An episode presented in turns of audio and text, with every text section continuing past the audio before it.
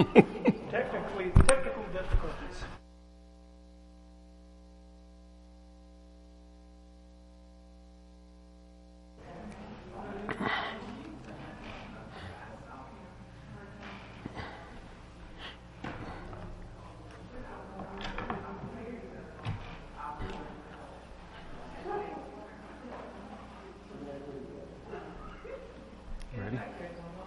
Good evening, everyone. And we take this opportunity to welcome all of those who are joining us today, whether in person or online.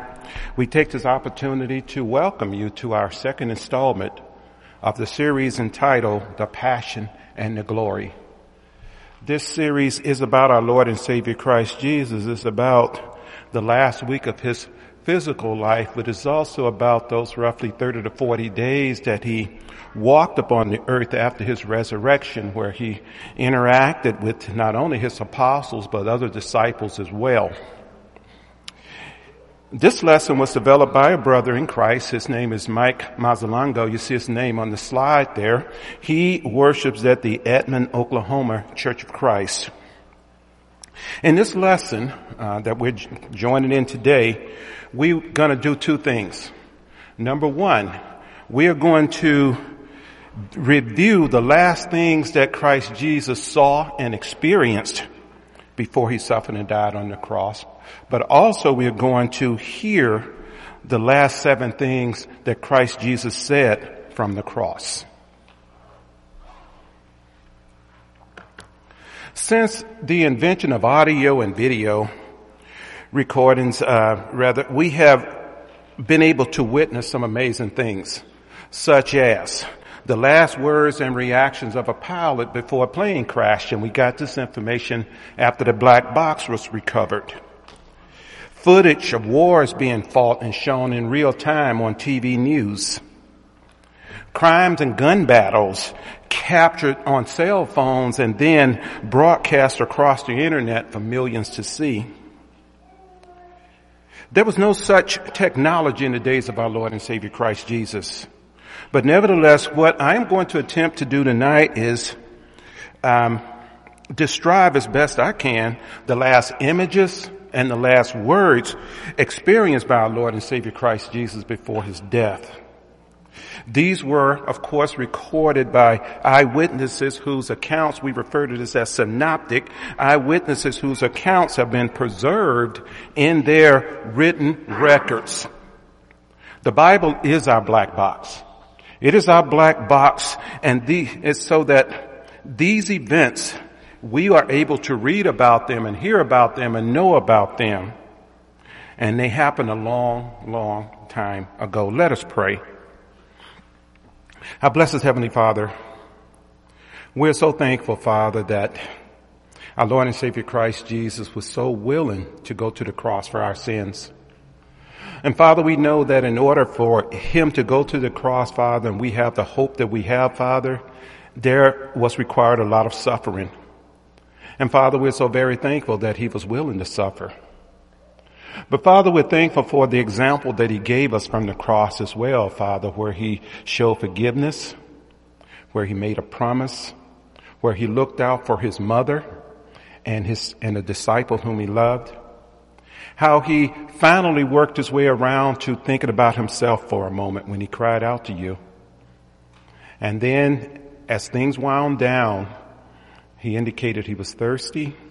He indicated it was finished. And then he commended his soul to you.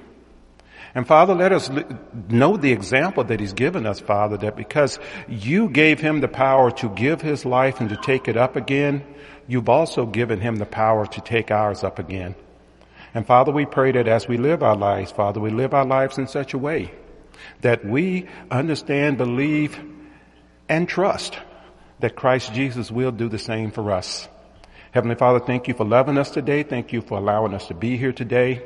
May we allow this Wednesday, Father, this midweek to give us peace of mind, to refresh us, Father, so that we can go out for the remainder of the week, Father, and be the children of God you will have us to be.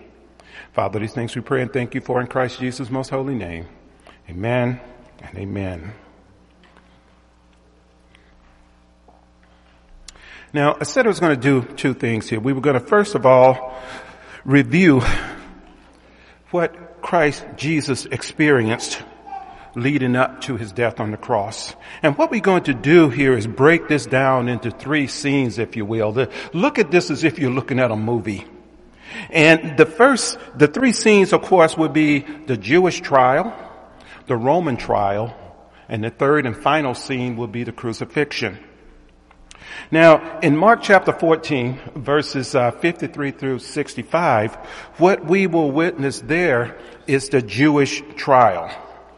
Now, where are we at this point? Jesus has been arrested, and he was arrested by temple and Roman guards. And this was only after Judas had betrayed him with a kiss. And that happened or took place in the Garden of Gethsemane. The apostles have run away and they have left him all alone. He is all alone, save for God. He is brought first to Annas, who is a former high priest and the father-in-law of the current high priest who's known as Caiaphas. Now, the rationale here is this right here. This was probably done so that they could formulate some type of charge against Jesus, which would then justify a trial. And being successful in doing this, what happened at Exodus Day, they brought Jesus before the Jewish court. They brought him before the Sanhedrin. And Caiaphas, the high priest, the current high priest, what he has done is that he has convened a special inquiry in the, the early hours of the morning. Now there's a problem with this. The problem is this right here. It was illegal to call such an assembly at night in order to prosecute a capital case, but but their mission to provide some sort of due process, if you will, in order to condemn and execute Jesus, that was a very urgent matter. And a charge against him needed to be formulated.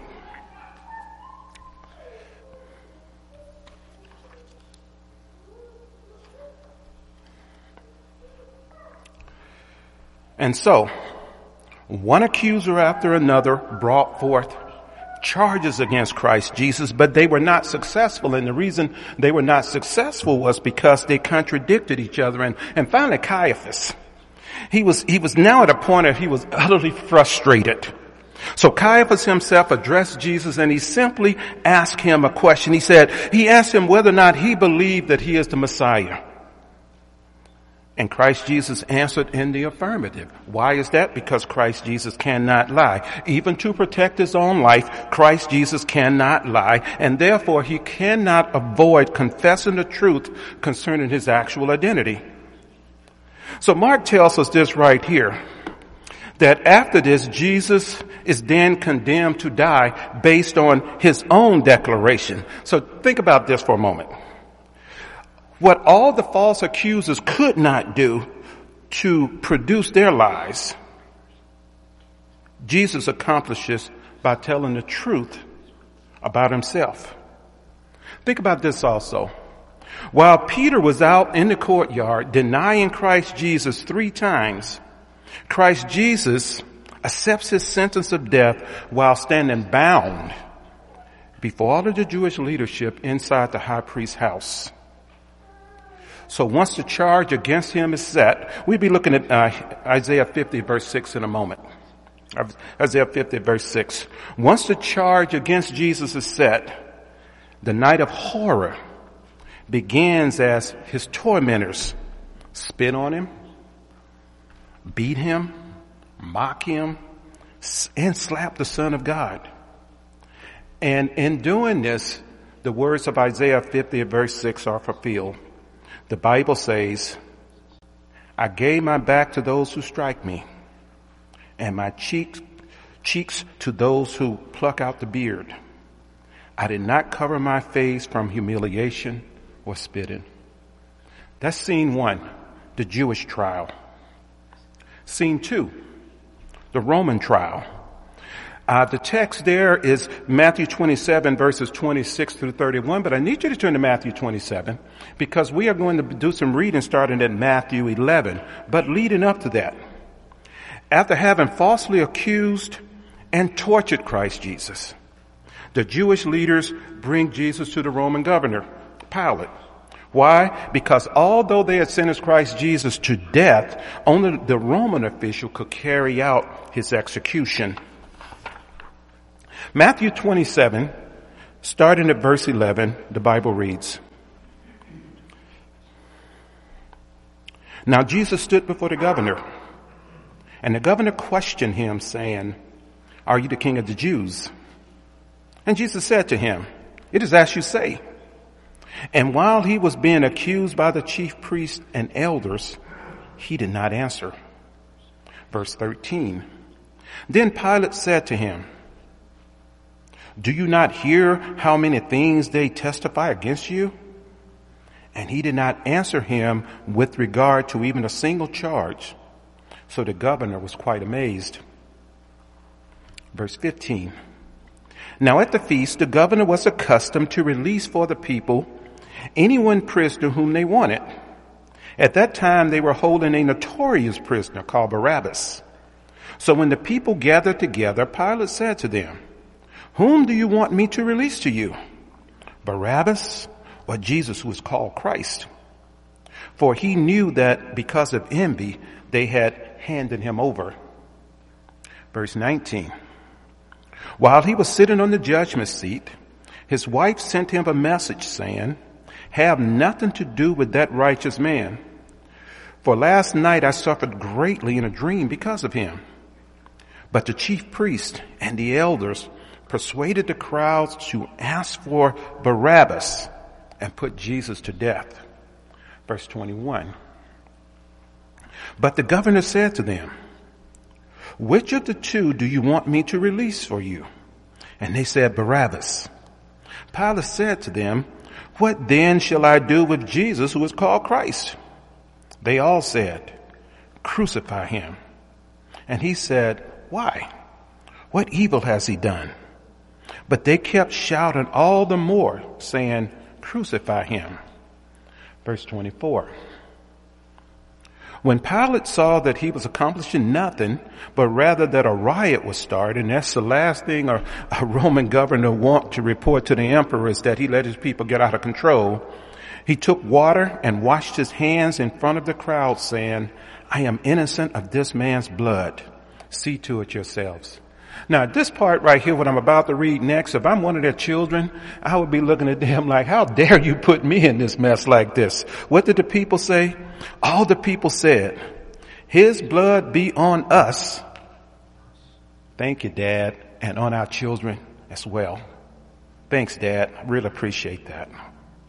Pilate, after questioning Jesus, what happened? He realized that there was no evidence or crime deserving of the death penalty. So he vainly tries to free the Lord, but it's unsuccessful. Why? Because the cries of the Jewish mob, which was incited by the priest and other Jewish leaders who were complicit in the effort to have Christ Jesus put to death, threatened to spill over into a riot. They too knew that is, that was the last thing that the governor wanted to happen. So Pilate, uh, in a moment, we're going to be going to uh, Matthew 27 and verse 26. Matter of fact, let's go ahead and read it now. Matthew 27 verse 26. The Bible reads, Then he released Barabbas for them.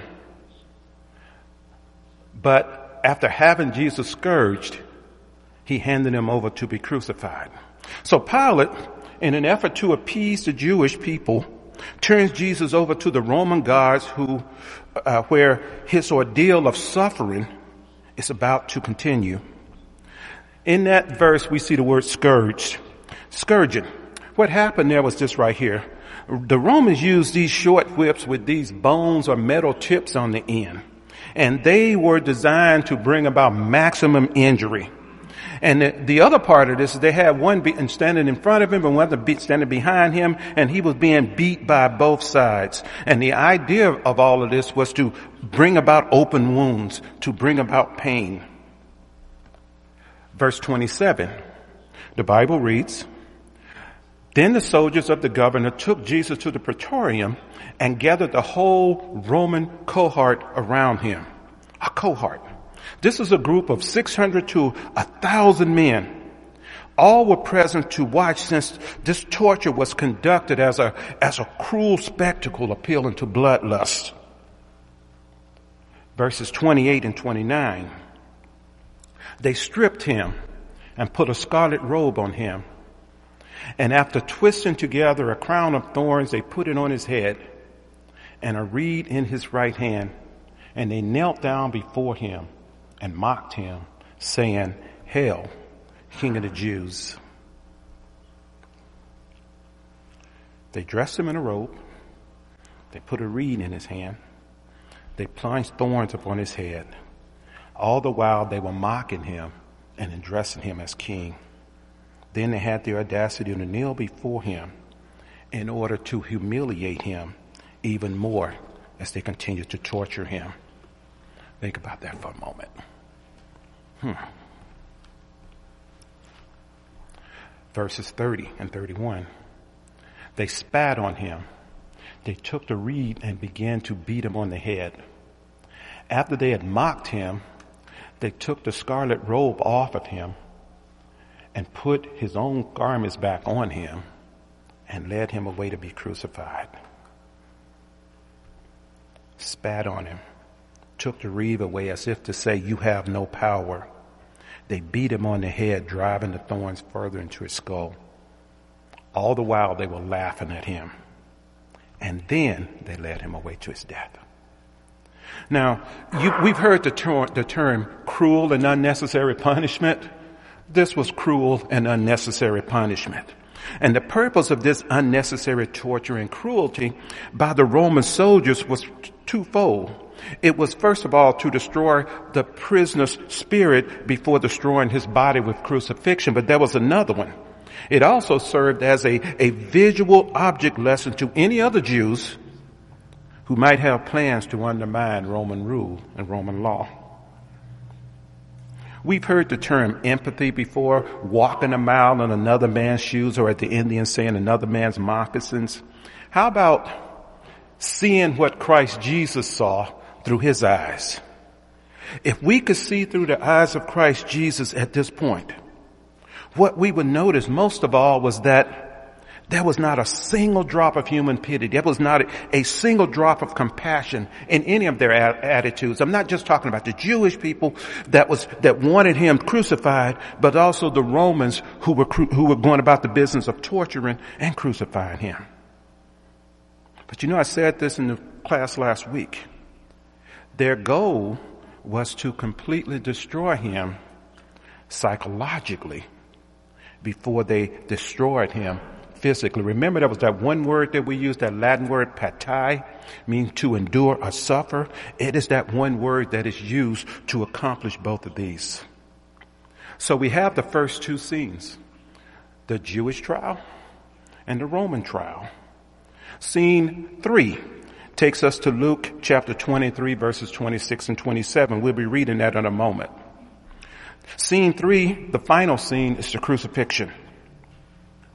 Once the beatings and the mockery are over by the Romans, now, the mockery really isn't over. It's over by the Romans, but not necessarily the Jews. He was led away out of the city to be crucified. Matthew chapter 23 at verse 26. I'm sorry, Luke 23 at verse 26. Luke 23 at verse 26, the Bible reads, when they led him away, they seized the man, Simon of Cyrene, coming in from the country, and placed on him the cross to carry behind Jesus. And following him was a large crowd of people and of women who were mourning and lamenting him.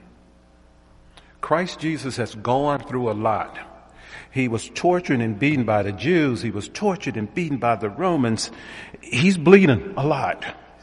And he was too weak at this particular time to carry his own cross. And we're not talking about a two by four here. We're talking about a good piece of wood, a couple of pieces of wood together here. This thing was about eight feet high.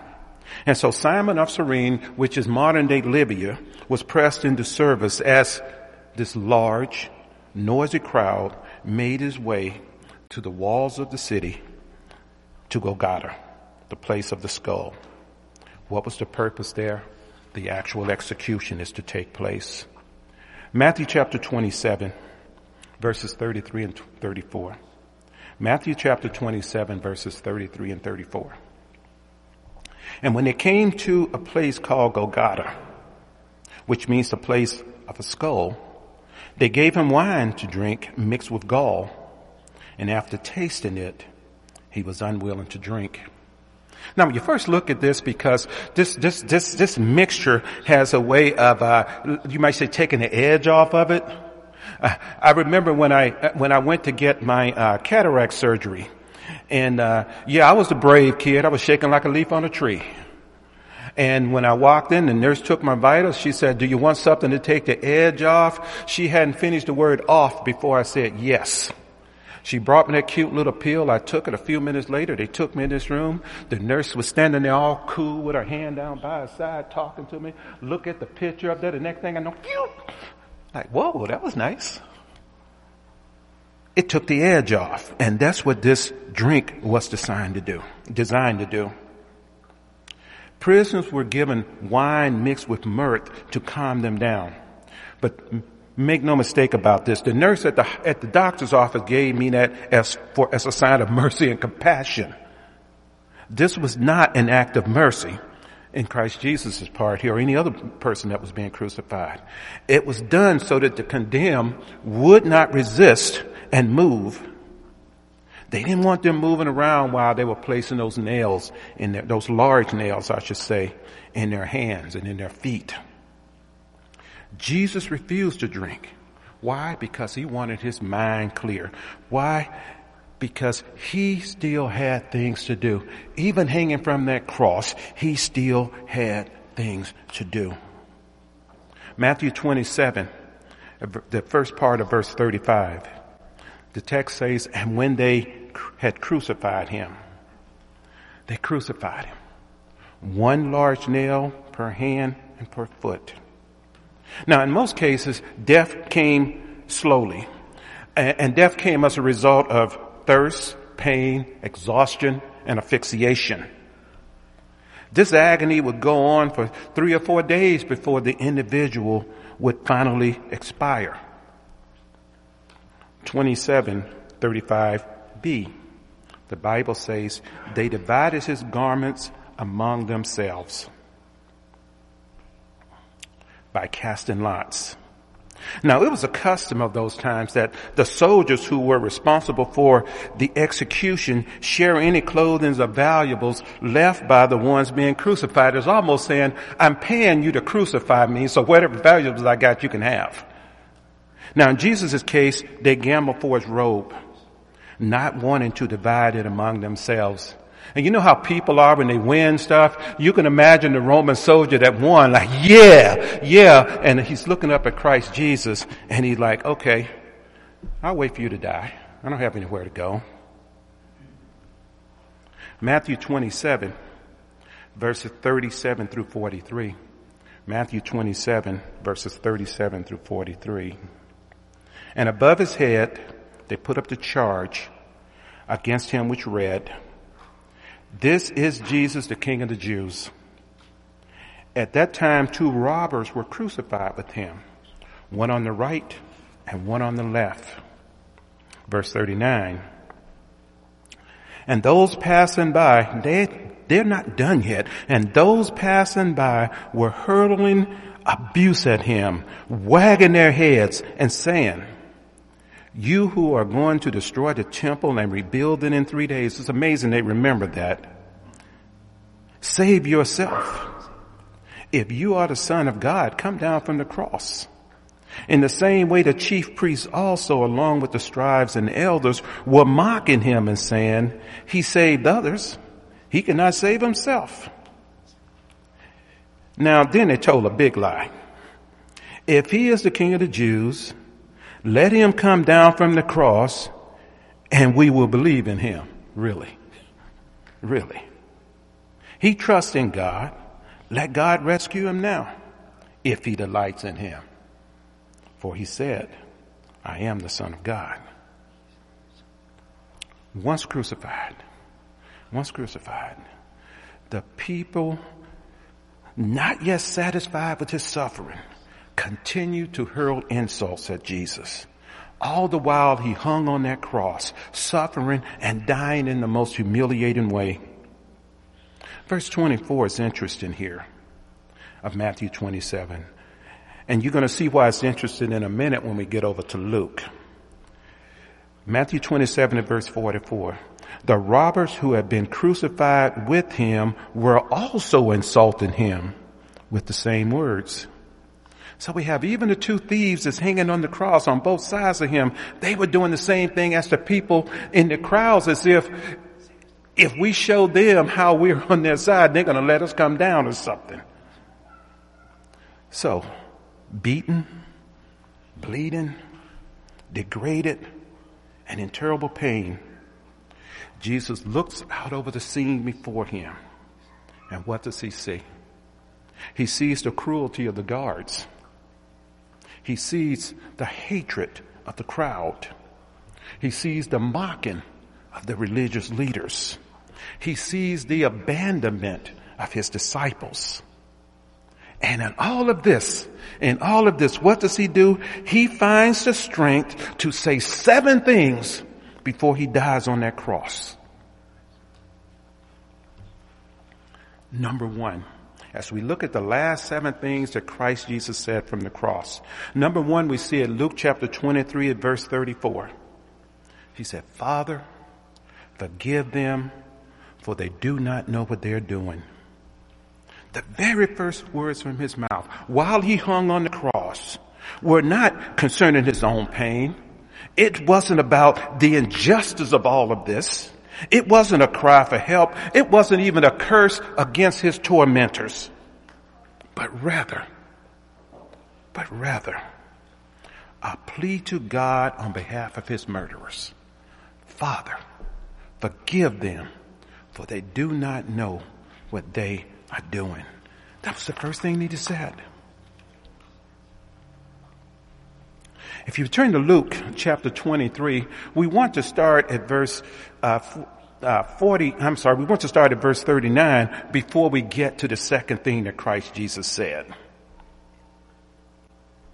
Luke chapter 23, starting at verse 39, the Bible reads, And one of the criminals who were hanging there was hurling abuse at him. Are you not the Christ? Save yourself and us. But the other answered, rebuking him, said, Do you not even fear God? Since you are under the same sentence of condemnation? We are indeed here suffering justly. For we are receiving what we deserve for our deeds, but this man has done nothing wrong. At verse 42.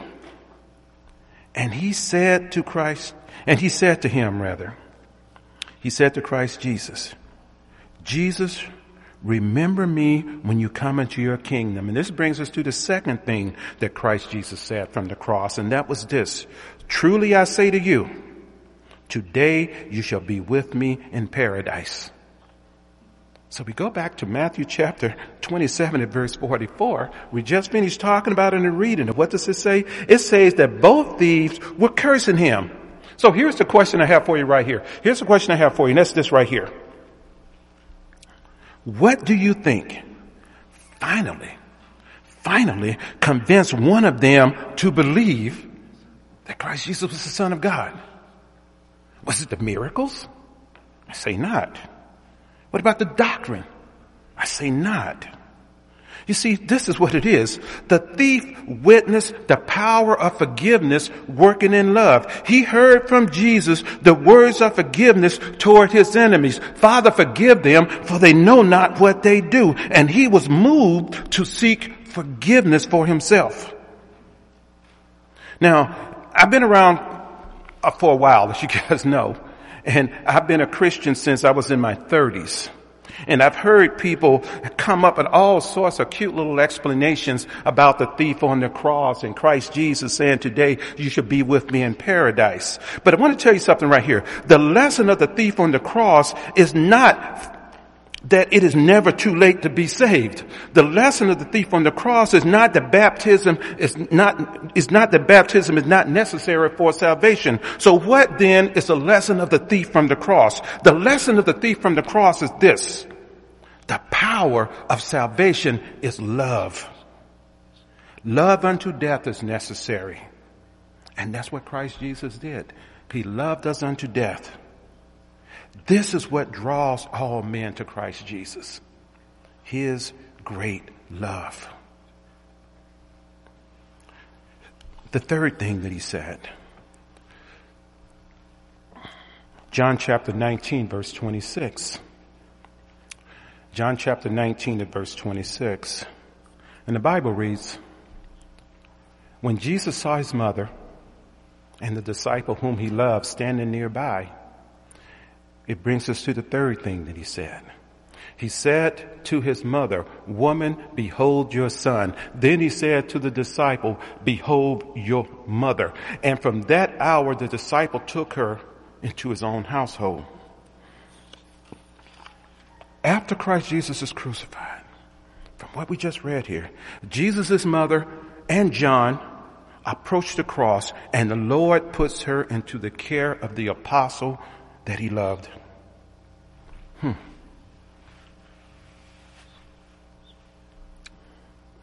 We know that Jesus is divine. We know that he's divine not only because of his, his, his great miracles, but while the greatest battle for humanity is being waged at Calvary, he has his eyes on all the details. He has his eyes on all the needs of everyone there. Even the care of his earthly mother whom he will no longer be able to look after himself. Matthew chapter 27 at verse 46, we come to the fourth thing that Christ Jesus said. About the ninth hour, that's 3 p.m. About the ninth hour, Jesus cried out with a loud voice saying, Eli, Eli, lama sabachthani. My God, my God, why have thou forsaken me? We look at what has taken place up to this point. Jesus deals with those father, uh, fathers away from him first, his enemies. Father, forgive them, for they know not what they do. Then the thieves, truly I say to you, today you shall be with me in paradise. His mother, woman, behold your son. His disciple, behold your mother. And finally, Christ Jesus turns his attention to himself. The Lord now grapples with his own suffering. He bears the, the final crushing punishment for the sins of all men, and that is separation from God. And brother, I'll tell you, that is hell. To be separated from God any period of time, that is hell, whether on earth or some other location. It was not the physical abuse, it was not the physical pain that atoned for sin. These were natural consequences of all of the sins of all men the ignorance of all men and their hatred of God. And Jesus, Jesus, he experienced these in one way or another through, throughout his life, throughout his ministry, with it all culminating here at Calvary. The suffering that paid the price for sin was paid on the cross. But it was not the cross itself. It was the separation that Christ Jesus experienced from the Father while on the cross. This terrible agony caused the Son of God to cry out, Eli, Eli, lama sabachthani, my God, my God, why have you forsaken me? This was the punishment reserved for sinners, which Christ Jesus was not. This burden Christ Jesus willingly took upon himself on behalf of all sinners, on behalf of you and me. Luke 19, verse 28. Luke 19 and verse 28, we come to the fifth thing that Christ Jesus said. After this, Jesus, knowing that all things had already been accomplished to fulfill the scripture, said, I am thirsty. Jesus asked for a drink. Why? Why now?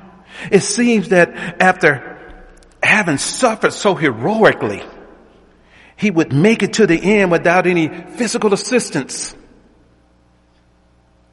I believe that he asked for a drink because he was human.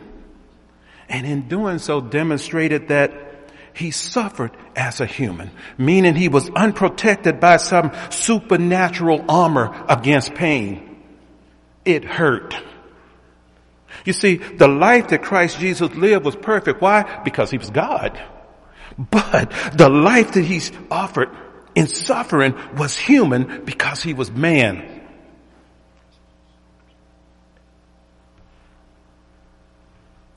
John 19 and verse 30, we come to the sixth thing that Christ Jesus said. The Bible reads, therefore, when Jesus had received the sour wine, he said, it is finished. That was the sixth thing. Now, don't misunderstand this, it is finished. It didn't say he is dead. It said it is finished. And he bowed his head and gave up the spirit. But see, let's not get carried too quick here because he's not finished yet. From the beginning, God's plan was to send his son to live a perfect life and offer that life in death in order to pay the moral debt of sin which is accumulated by all men, which in turn condemn everyone to separation from God eternal. Now to say that again, that is hell. The history of the Jewish nation and the life of Christ Jesus all led to this act. And now it was accomplished once for all. When we believe, when we repent, when we are baptized, we need to understand, accept, and believe that we lay hold of the finished work of atonement. We're told that Christ Jesus is the propitiation for our sins. He is the atoning sacrifice. And Christ Jesus made this on our behalf. All sin has been dealt with forever. The payment for your sins and my sins has been paid in full.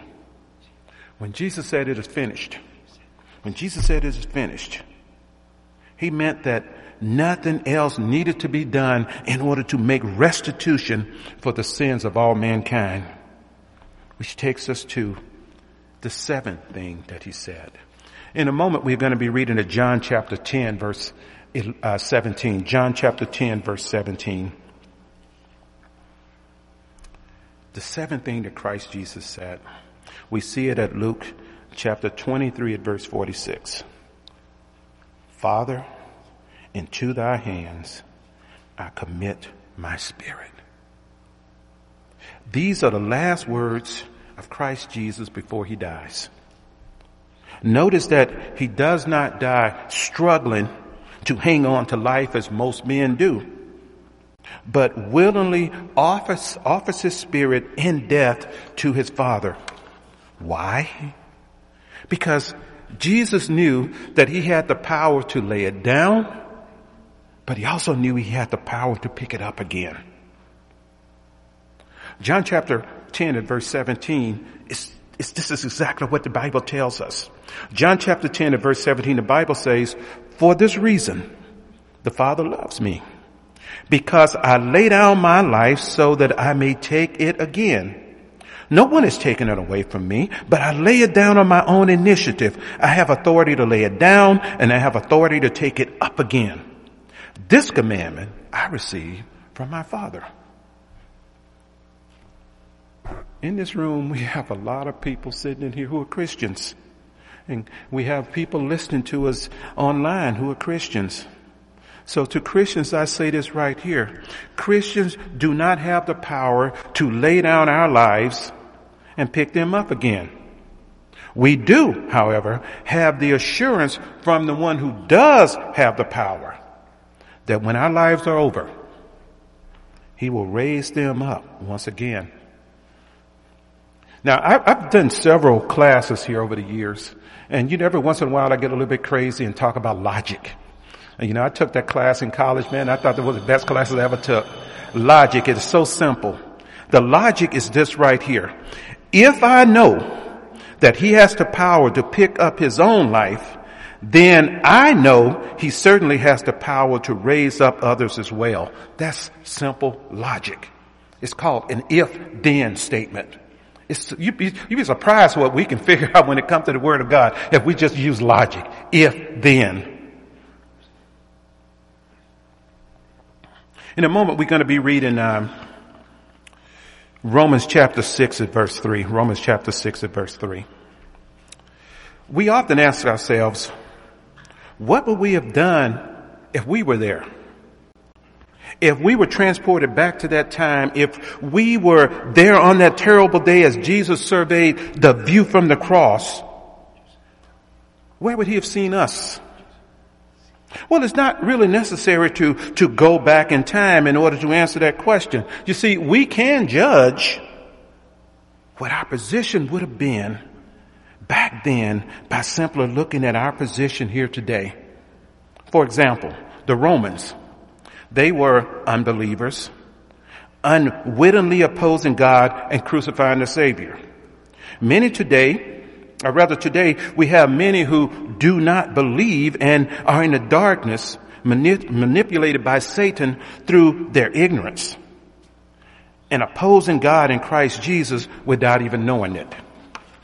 The Jews believed in God, but refused to accept God's word made flesh.